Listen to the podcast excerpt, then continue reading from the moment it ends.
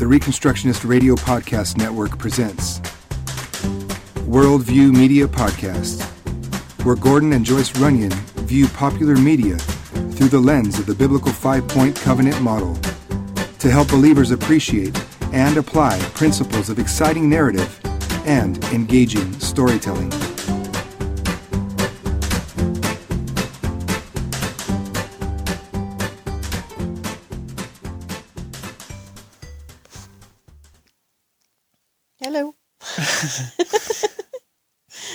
Hello, welcome to this week's episode of the Worldview Media Podcast. Hello.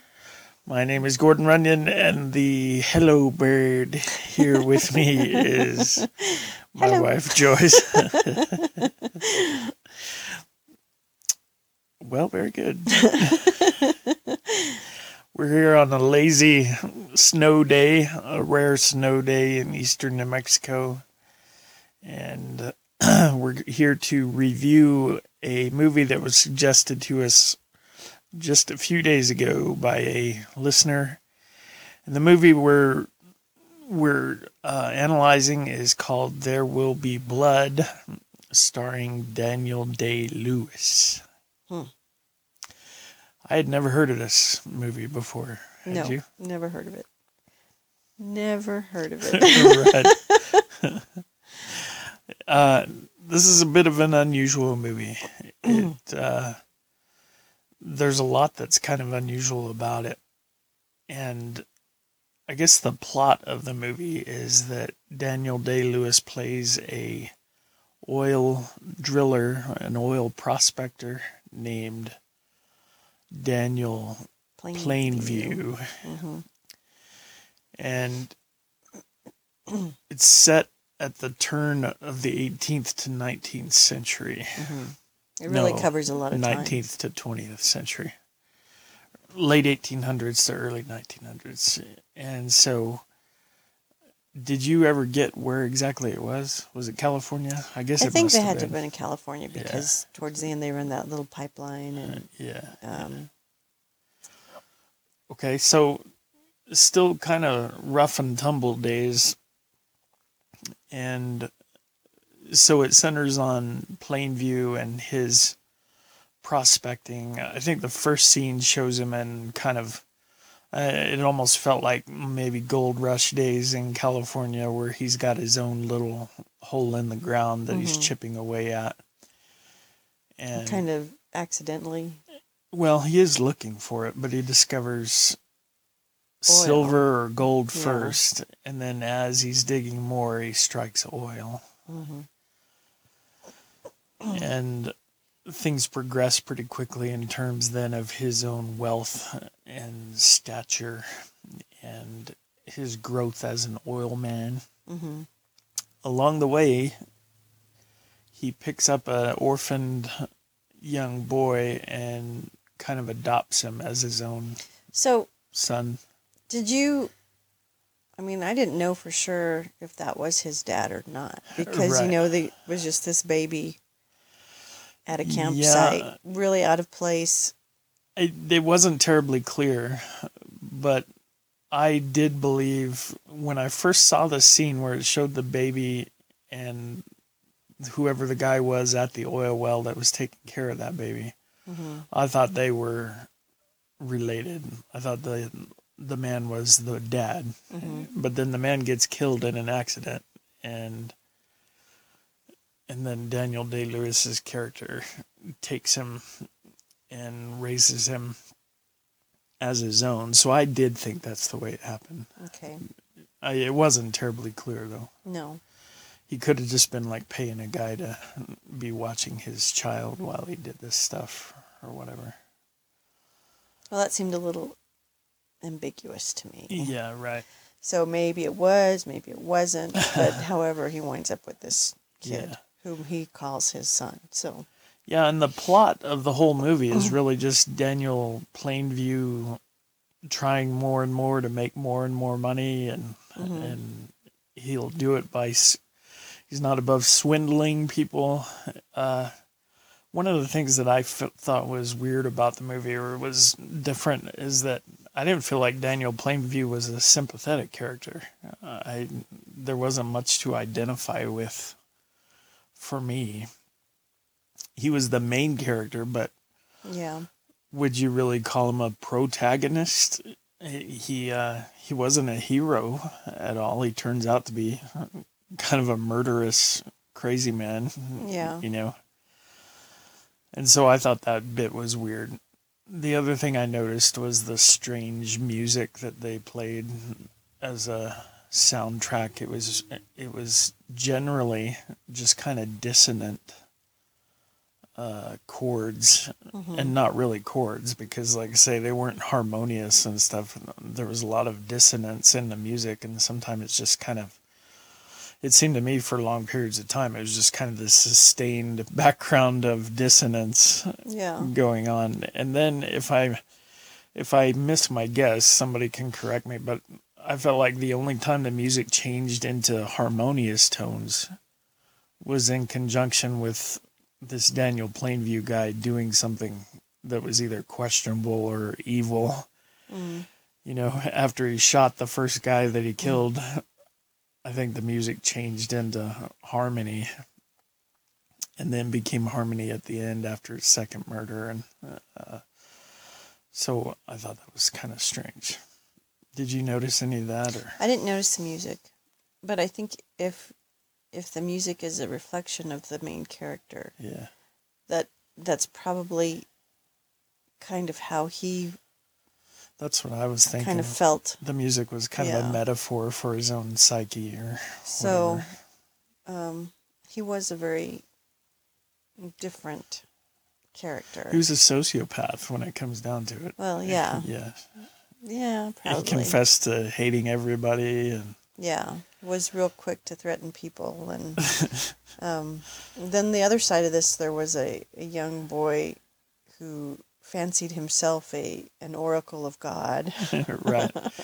Okay, so the second main character that we have was called Eli Sunday, mm-hmm. and Eli short for Elijah, like the prophet Elijah, mm-hmm. and then Sunday kind of being church day, and I, I felt like maybe the name was, was supposed to have some reference to his character, or at least the character he pretended to. Mm-hmm. And the issue is that in the American West, before things were terribly settled, uh, Christianity kind of took a beating, you know, in terms of there were a lot of just whack nuts out there preaching and starting churches or being circuit riders or yeah, I mean, there was a price to pay for the fact that the Methodists and the Baptists pretty much ordained you to go be a pioneer preacher just based on the fact that you had both a horse and a Bible, and, and that was about it. yeah. Well, this And- guy didn't have either, really. R- Right, if he had a Bible that it was missing from whatever he did. So Yeah. Eli Sunday turns out to be just the worst kind of charlatan. You know, he if uh if the producers of the Trinity Broadcasting Network sat in on a service at Eli Sunday's church, they'd be like, "Dude, you got to rein it in a bit. You know, you got to Yeah, calm down with the heresy and stuff and and uh so he was the worst he was horrible and it was obvious really right from the start that he's not he's not a christian at all and he Yeah. he's in it for the money or Well, for me, I saw the whole movie as a uh, contrast of two characters seeking power through different means. oh right And uh, even though it has a, a church in it and church people and prayer and things like that, it really, um, I don't think it really held true to what a view with God sure oh no would Right. Um would represent. no it was all horrible it was Yeah, it was so- terrible Even though it looks like, oh well, there's this church, and oh, they're this and they're that, and there's healings, and you know, there's salvation, and um, it really, it was a facade as much as the other character was a Right. facade. They were both, they were both just out for themselves and Right. would use whatever means to Yeah. achieve that. Well, when I was thinking about the fact that the preacher's name there was Eli Sunday and that that was almost certainly intentional to just kind of talk about what kind of character he was or thought himself to be, I started thinking about the fact that the main guy's name was Daniel Plainview. And it occurred to me that Plainview was the one guy who saw through Eli Sunday from the very get go he saw him exactly for who he was right at the beginning. Mm-hmm. And his his view of him never changed and never wavered and it and it turned out to be exactly right. You know, he nailed the guy. Even got him to confess loudly that he was a false prophet and and for him God was just a superstition that he could use for his own purposes and stuff. And, Well, but I, for me, that was just him turning the table on the guy. Like, he oh, had oh yeah, do. he had it And, coming. uh, you know, he had to make a confession himself. Daniel did, right. and um, so I don't know. I I didn't like the movie. I didn't really. it was you know, just what weird. Was, what was the message in that? You know, what are you supposed to walk away from there with? And uh, I just come up with nothing good. So It- well, if it's about that struggle for power that you're talking about and the two different means that were used, then it's kind of a maybe a morality tale in that seeking power by either one of those means is going to wind up being destructive to you, or or that they both kind of wind up in the same place, and uh, so it's wrong for. Well, do they really both wind up in the same place? well, they sure did. I mean, I felt like they did. well, I don't know. Eli was. They were both in the same room, but uh, I don't think they were quite in the same place. Well, I mean, it it both winds up at at death and destruction, and uh, Plainview, even though he got everything that he was looking for, he winds up losing it. It's all, you know, it's all Well, it's teetering It's on empty. the edge. Yeah, yeah, it's and nothing. he was never satisfied it never made him happy with Right. anything. Yeah. Yeah, loses the one bit of family that he that he had and and all of that. So it's all about loss and death and and all of that as being kind of the the end point of that Yeah, desire for power. I do think um, Eli's family, of course, knew the truth about him as well. But uh, you've got all these people carrying secrets that nobody wants to divulge. So I don't know. It just it wasn't my sort of movie. It was uh, eh, it was interesting to watch. Yeah, I didn't like the storytelling. There were there were some things like who the child really belonged to. I thought were ambiguous and Mm-hmm. and and I thought there were times when it just drudged along. Yeah. It was a just even the opening. I don't even think there was any dialogue for. no. I was thinking, what's it been? Fifteen minutes, and we haven't know, heard anybody yeah. say anything. Yeah, So it was just it. It was a different look at cinema. yeah. No, it was it was definitely off the beaten path, and it's there were times I thought it just moved horribly slow, and I'm willing to see the pace slowed down a little bit, but uh, man, this was rough on me. I think. so I'm kind of with you. It's uh, I can see maybe there's some in terms of in terms of just pre- uh, presenting people with a warning about the lust for power, whether it's by money or by uh, by religion or whatever. That uh, you know, I can maybe see some value in it as a morality tale and a warning.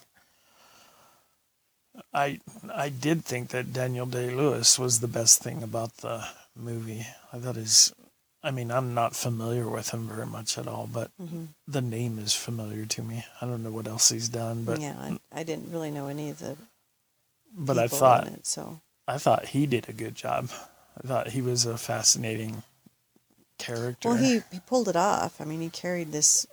yeah, and there were times when and- there were times when things that he said made me laugh, and and I also thought it was funny that he said a bunch of times that he was in favor of plain speaking, and that was right before he lied to people. You know, so I thought that was kind of fun. Well, everything was a ruse for him. You know, he had this shiny little kid that he carried with him, and this is a family business, and we do things in a family way, and we're going to take care. This family's going to take care of your family, and, and he was just going to take care of himself. Yeah, exactly. All right. Any other overall impressions? Well, it's not really my cup of tea. right. Well, it wasn't mine either, but I think part of me wants to give it some credit for trying to kind of go outside the usual, and outside the boundaries, kind of press the envelope a little bit and mm-hmm. tell a different kind of a story in a different way. I'm, not, I'm just not sure how successful I think it was. yeah, It, for me, it just kind of wound up being strange. yeah, yeah. I, Mm, I don't know. You feel the same? Yeah. Yeah. All right. Well, let's take our break and we'll come back and we'll start applying the points of the biblical covenant to there will be blood. Stand by. The Reconstructionist Radio Podcast Network brings to you a complete lineup of podcasts where you will hear practical and tactical theology.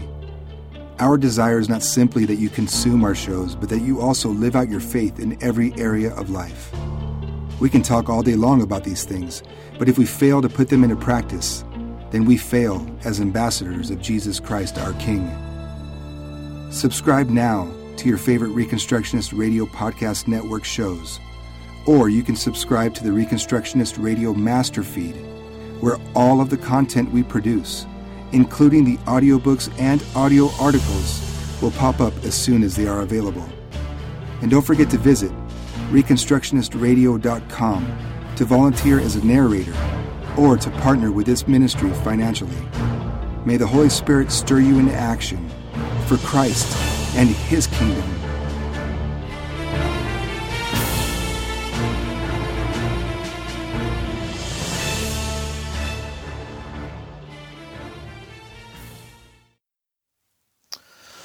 All right. We're back to take the movie There Will Be Blood through the points of the five point biblical covenant.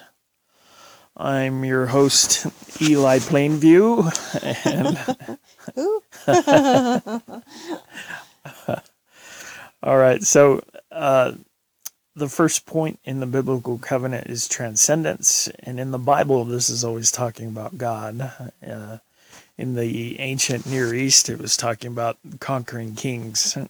Uh, the king gets to make this covenant because he is victorious and he's magnificent and he's done all this good stuff. And, and in the biblical covenant, God is the ultimate law giver and the creator and sustainer and redeemer. And that's why he gets to say and, and be in charge of the covenant. So, the question that we want to ask in the story that we've been told in this movie what is transcendent?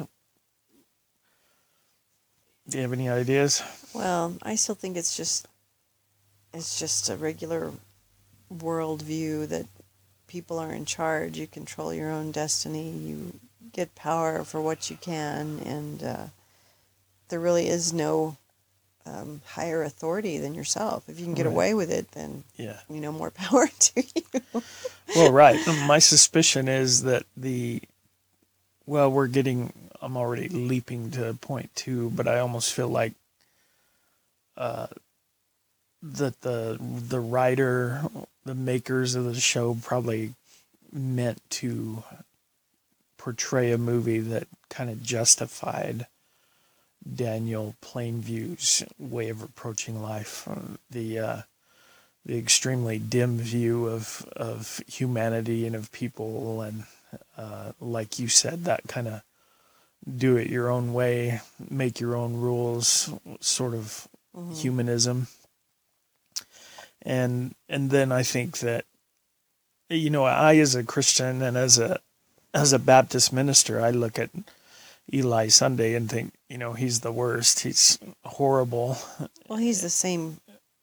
He's the same. Right, same character in different garb, but I hate to see it in a in a Christian garb. You know, he would be my enemy in real life if he was real. You know, and Yeah. uh, but I kind of I kind of wonder if they included him as uh, as an attack on all religion, you know, Um, because there was yeah, I mean, I can see that, but I I can also say, unfortunately, I've known people within the church in powers of position that were pretty similar to this Eli character. just not as outlandish. Yeah, I mean, Yeah.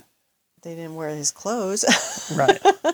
they weren't maybe as as crazy in their talk, but Yeah. um, definitely there's abuses of power even within the church. yeah. Yeah. And especially within cults. I mean, that's it's all about power within cults, having people bend to your will and having them to be terrified to do anything against what you say. And, right. and it's all power. And so um, it it's not um, it's not a view I'd like to see, but I, I think it happens more than we want to admit Right. that it does. Yeah. Yeah, that's my I guess that's part of my struggle is precisely because I believe in the God who is truly transcendent. I can analyze this Eli Sunday guy and peg him as a false prophet and and a charlatan and a villain. hmm I just kind of wonder if that was what the makers of the movie were trying to say, or if they were trying to make a more expansive point that all religion is really just a maybe a milder version of what Eli Sunday is doing. Well, I'm going to have to think probably the worst of those two, just because the, the people, I would be highly surprised if they held a different view themselves. Uh, right. You know, you're when you write something or you're working on something like this, it's going to reflect you. Uh, yeah, that's my thought. And so, you know, I think that's probably their opinion of religion. Yeah, I'd agree with that. I think that's where I come down. And so I'd agree it's a the if there is a transcendent message or a theme there, it really is what you're saying that the best you can do is try to be guided by your own sense of conscience and you know there was a there was a moment in the story where it shows that we don't see it happen but apparently Daniel Plainview said something to the girl's dad who was abusing her and uh and, and basically threatened him. And and you know at, at there at least I think that's the closest thing you had to a redeeming quality in Daniel Plainview is that he hated hearing about child abuse and Uh, I don't even know if that's really the case. I think he he saw a place where he thought that that was probably wrong, yeah and so he did something about it because he could. right Because again, he had that power where he could uh, usurp it over somebody, and yeah and you're going to do what I tell you.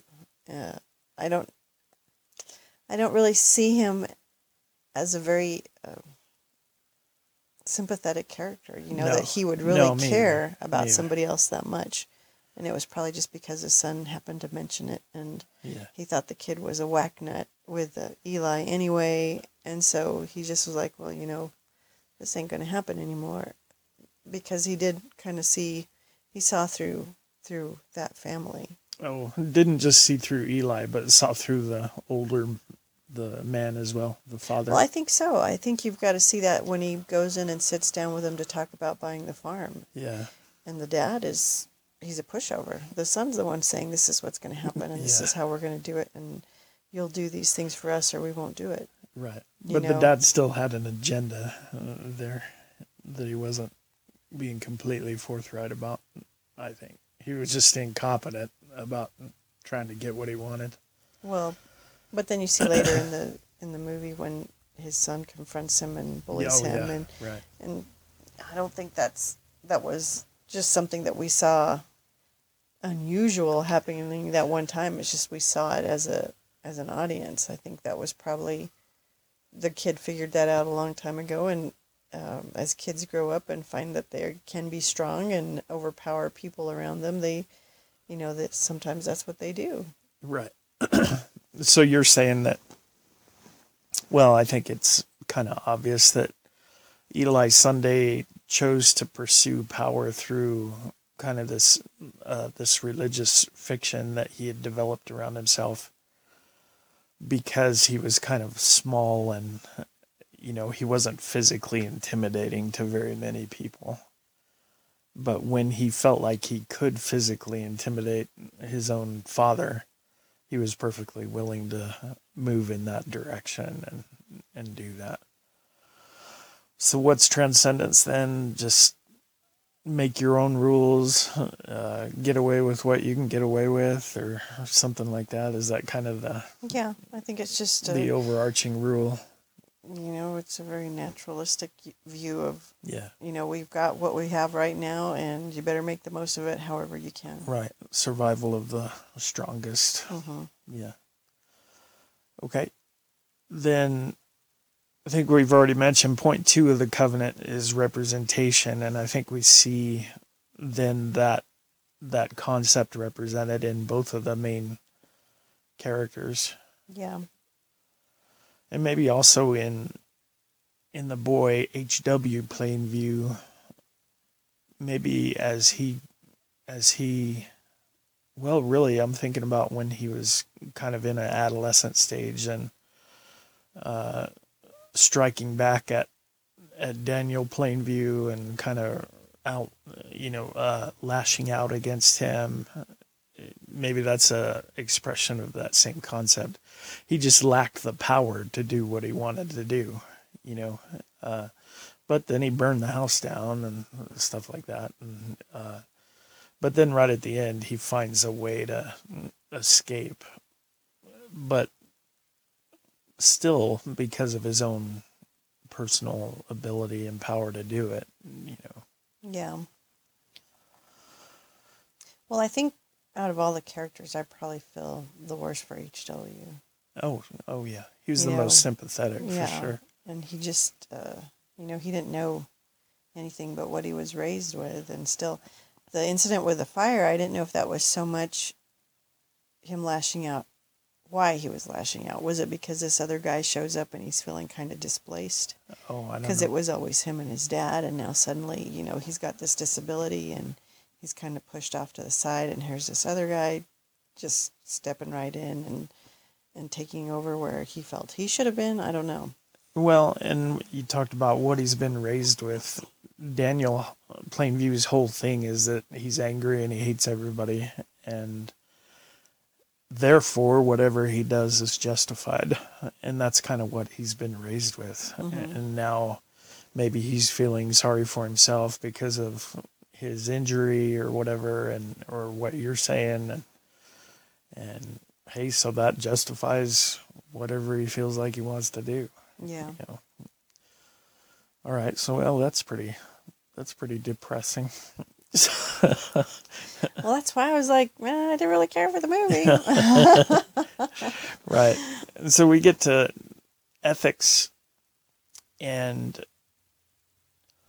I guess the justification for ethics is involved in what we're saying here. Point three is about what you should and shouldn't do. And uh, like we've been saying, ethics in the movie is justified by just the fact that you can do it and you can mm-hmm. get away with it then you can do whatever you want. There are some moral crises in there that I thought were interesting. Uh, Daniel sending HW away just to get rid of him because he was at his wits' end about how to take care of him or what to do for him. You know, he he obviously wanted to see him learn and be educated and, mm-hmm. and taught after he lost his hearing and all of that. So he did. I think there was part of him that did want to do what he could for him, but he got to yeah. his wits' end about him, and then. Well, I think for me, I see that he really did care for the boy and probably loved him in the way that he could love him. Yeah. And when he was injured and running out and finding him and bringing him back and Right. And then making sure he's okay, and then going off and making sure you know everything's fine with that um, with that one well. But uh, he he didn't understand how to help him, so okay, I'm going to send him off to school. Right. We're going to send him somewhere else. But he realizes he can't go and do that. So he's going to send the boy with somebody else. But he can't. He can't tell the boy any of this stuff because he's deaf, you know. Yeah. So I think that's really where things started to kind of switch for Daniel in his relationship to HW Yeah. because suddenly he wasn't there anymore and he was still functioning fairly well. He had things to keep him busy and then maybe he starts thinking, well, this boy, he's a nice boy, but I don't, he's not really anything to me. Oh yeah. And so there's that disconnect between them starts really then when he sends him away Right. and he can still Well, uh, the scene in the church where Eli kind of made him confess out loud several times that he had abandoned his boy, mhm. and you could tell that really made him very angry. Why did it make him that angry? I, I, I guess what I'm suspecting is that on some level he did really feel bad about it, and you know, if you had asked him about it from day to day, he probably felt like he did what he could do and didn't really have much choice. But when he's kind of forced to confess to abandoning the kid, man, that really makes him mad. You know, Well, I can see what you're saying, but it also made him mad when another oil person came in and said, "Well, we'll pay you all this money, and then you can take care oh of your yeah, boy." right, And that made him really mad. It made him so mad that he said, "You know, I'm going to come to your house in the middle of the night, and I'm going to kill you."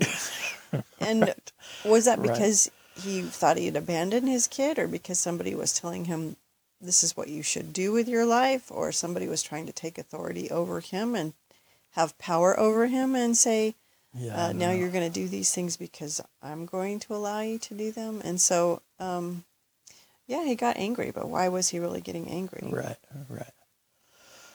And I do think, like I say, I do think he cared for the boy on- on some level, but he liked to be an autonomous man. You know, nobody.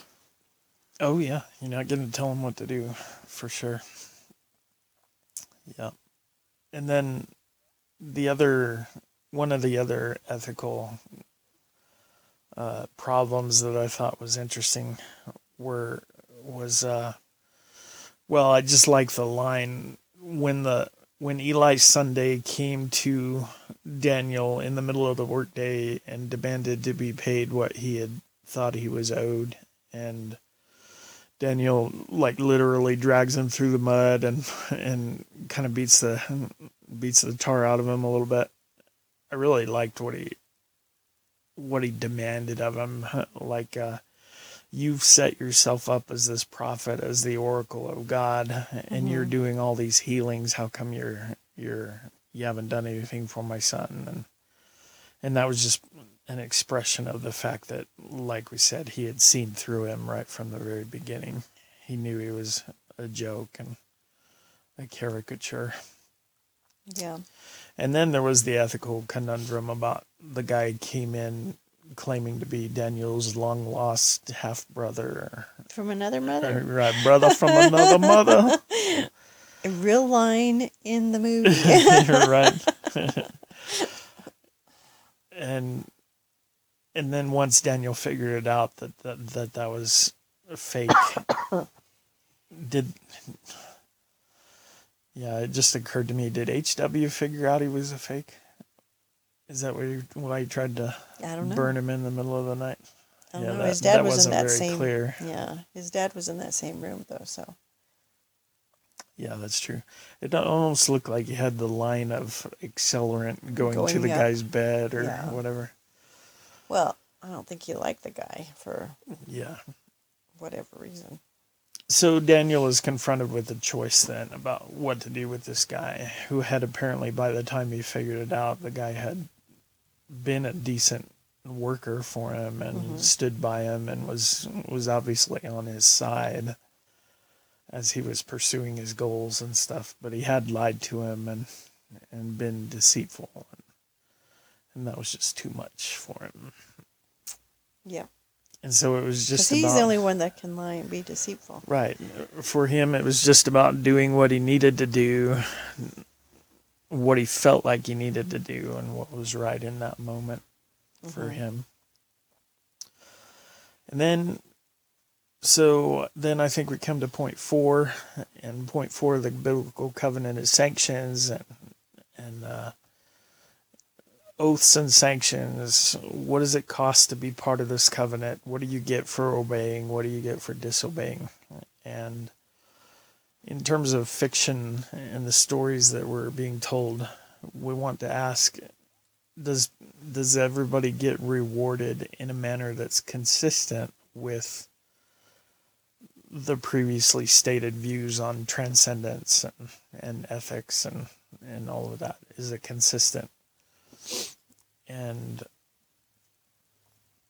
I guess we've already mentioned the fact that Daniel Plainview winds up losing everything and kind of going crazy. He's obviously at the end of the movie he's a big drunk and Mm. and like you say he's attained all the wealth and riches that he had been wanting the whole time but it was all kind of just empty and it was all just background and Well, it was all about the image. So he had, yeah I mean, to look at the house, to look at where he was, to look that he had people in his house helping him or serving him. Uh, it looked like he had everything, but he really didn't. He really didn't. It was a big empty home. Right. And then uh, Daniel, or not Daniel, but Eli Sunday, for me, he got what he deserved in terms of. I mean, maybe in the story it was a little bit excessive for Daniel to murder him, but you know, I'm thinking from a biblical standpoint of biblical ethics. So, the end of the false prophet should be that he gets put to death. You know, Yeah. so I didn't shed any tears. No, when, and I don't think anybody. When Eli Yeah. got murdered, but it it was murder. That wasn't a a righteous judicial act or anything. That really was an act of murder. But but did he deserve to die for his crimes? Yeah, he really did. And so I didn't feel bad for him. So he had that coming, and I thought it was in in point four of the covenant, we talk about taking our oaths and making our confessions of faith. I just really felt like he proved in that scene before he got murdered.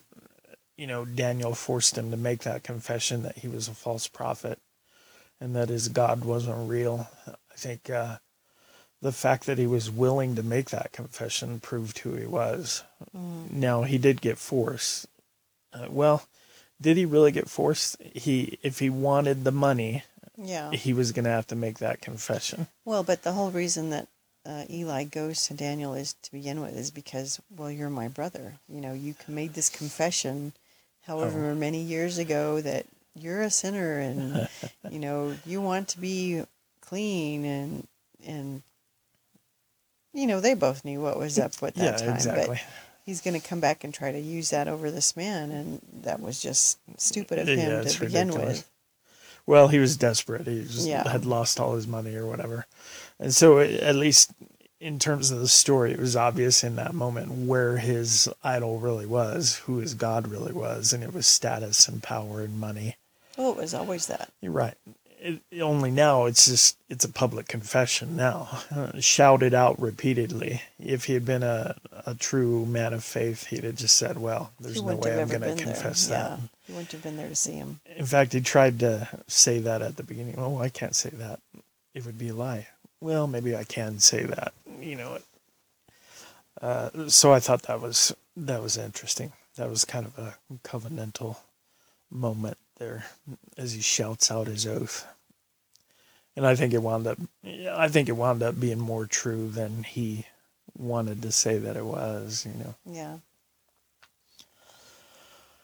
And then we come to point five of the covenant, which is succession, and what do we see for the future of the characters here? And my hope is, like we talked about, that HW maybe maybe departing from his father means departing from the whole the whole kind of hamster wheel of chasing after power and and destroying yourself in the process you know, the fact that he was able to find the strength to leave and and get out of his father's house. Yeah. Maybe that means good things for him moving on. He was staying in the business though, so yeah, he's still in the business. Yeah.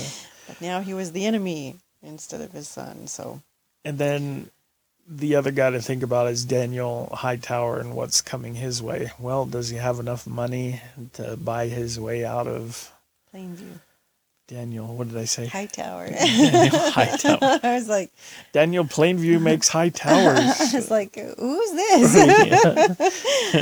so Freudian slip there.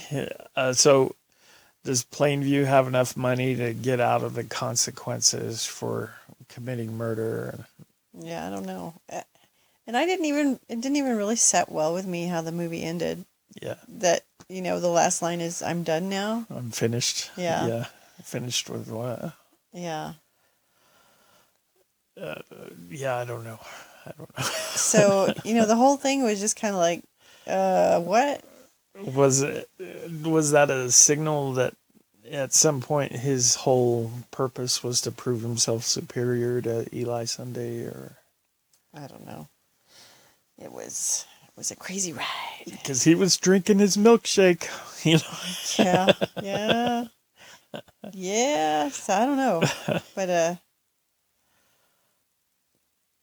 interesting to think that somebody sees people like that, people with power, as you know, abusive, yeah controlling, manipulative. You know, yeah all bad images and connotations with power of any sort. It's all a guise. yeah it uh, kind of goes back to what old Lord Voldemort said in the first Harry Potter it's really what he said there kind of represents the transcendent theme of this movie Yeah. where he said that uh, All there is. there's no good or evil there's just power and Those two weak. yeah whether or not you're strong enough to pursue it Yeah. that was kind of what was going on here so voldemort and daniel plainview probably would have got along pretty well. I don't know. There can only be they'd have been rivals yeah right Wait, that's another movie. there can only be one. It's all connected really. Uh, all right. Well i guess that about exhausts it for me. I'll reiterate i did think that the soundtrack was weird but i came to believe that there was a purpose to it yeah. and and once i once i think i realized what the purpose was i and maybe i'm wrong Mm-hmm. but when i thought i realized what the purpose was when you made a it made me feel like hey that's kind of a creative thing that they did, tried to do there and i appreciated that so good points i liked the acting Yeah. and even the guy that played Eli Sunday did a good job at making me hate him, you know, and and want him to get what was coming to him, and so the acting was good. I thought the the production was good, production quality was good. Seemed a little low budget to me. Yeah, But that was probably intentional. Maybe it worked. Yeah, and like I say, I felt like they mm. tried to do something out of the ordinary, and mm-hmm. and you know, I just don't like a story that doesn't have a clear hero, somebody that you can root for. It's it's hard to get involved in that story. I think, and, Yeah. and this movie kind of proves that a little bit for me. Yeah. I. You don't really know anything about uh, his background for Daniel, what he's doing, why he's there. Yeah, I mean, you just are plopped into another world and you're like, what's going on? And, and like you said, there's just no dialogue for the longest time. Even at places where, oh, they're probably going to say something here because something's going on and there's like nothing. yeah. Absolutely nothing. And, uh, and so it's a little disconcerting and it's a different way of, of telling a story. Yeah, Um, would I recommend the movie to somebody else? Probably not. um, no, I think I wouldn't either.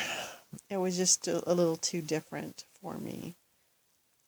I think the only way I would would recommend it is just because it is a little bit different, and it it would be in the sense of you ought to watch this and just see see what you think and Yeah.